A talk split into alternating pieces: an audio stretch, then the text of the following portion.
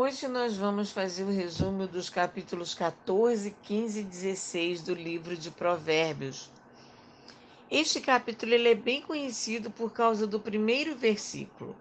A mulher sábia constrói o seu lar, mas a que não tem juízo destrói com as próprias mãos. A mulher, juntamente com o seu marido, ela tem a função de cuidar do seu lar. Mas a Bíblia trata dessa questão por causa da falta de sabedoria. O que isso pode resultar na vida do casal? Destruição. A sabedoria sempre vai nos conduzir para o melhor caminho. Nos versículos seguintes, nós vemos novamente sobre o temor de Deus e sobre como somos guardados. Pelo que falamos, pois agindo com sabedoria não temos atos falhos e nem distorção do que falamos. Agir com tolice ou com insensatez é ignorar os preceitos bíblicos e achar que se sabe mais do que Deus, pois preferimos fazer do nosso jeito a fazer do jeito que Ele espera que façamos, que, claro, é o mais correto, já que nosso coração é enganoso. Agora, dos versículos 6 ao 16, ele vai tratar desse assunto quando preferimos ser tolos, quando, dando espaço para mentira, agimos com maldade, além de não agradarmos a Deus. Estamos praticamente cavando e definindo o nosso destino. A Bíblia sempre nos instrui a fugir do mal, a nos afastar dos escarnecedores, evitar o caminho errado. E nesses versículos nós vemos que Deus repete muitas vezes para que, de fato, nos alerte sobre isso. Afinal de contas, acaba sendo perigoso não ouvir a voz de Deus ou não segui-lo.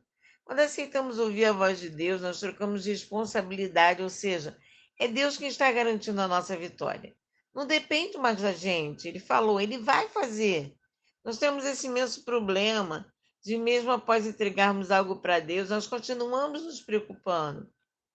É normal, sabemos passar noites sem dormir, até mesmo esquecemos como orar, como confiar.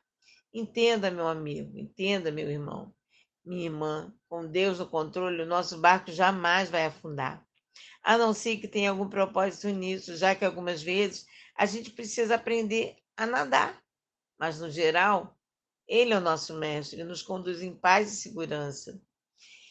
E seguindo o que está em Provérbios, não só no capítulo 14, mas no livro todo, vamos ver as bênçãos do Senhor nos seguindo. Nós não precisamos correr atrás delas, a nossa vitória está em Jesus. Ele morreu na cruz para nos limpar, nos salvar, nos perdoar. Não somos merecedores desse amor tão grande, mas temos esse amor, então por que não aceitar? A sabedoria que o livro tanto fala é resultado de uma jornada com Deus. Ele nos ensina tudo o que nós precisamos saber. E em todas as áreas, seja no trabalho, seja na igreja, seja na família, em tudo. E aí a gente vê que o capítulo 14 todo, ele fala de honras e justiça que vem de Deus. Já no capítulo 15, a gente percebe que no livro de Provérbios, além de conter muitos ensinamentos, contém também instruções para a nossa vida diária. São instruções para seguirmos um caminho de bênçãos e bons frutos. O capítulo 15 ele vai tratar na maioria dos versículos a respeito do nosso autocontrole, sobre a raiva e sobre a ira.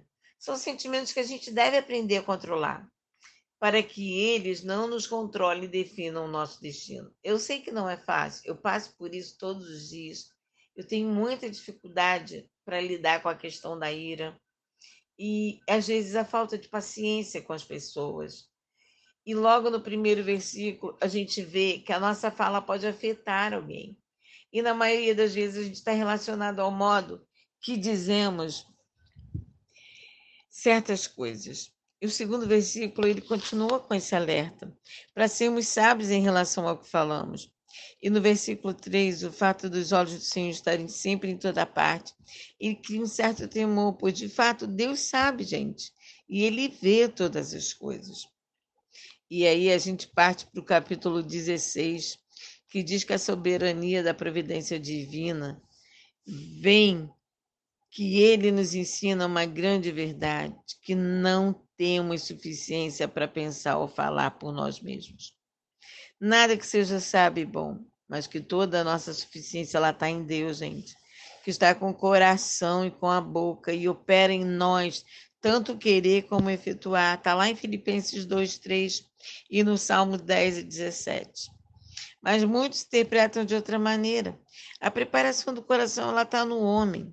Ele pode planejar, ele pode designar isso ou aquilo, mas a resposta da língua, não somente a transmissão do que ele decidiu falar, mas o resultado e o sucesso do que ele decidiu fazer, vem do Senhor. Isto é, em resumo, o homem propõe, ele tem liberdade de pensamento e livre-arbítrio.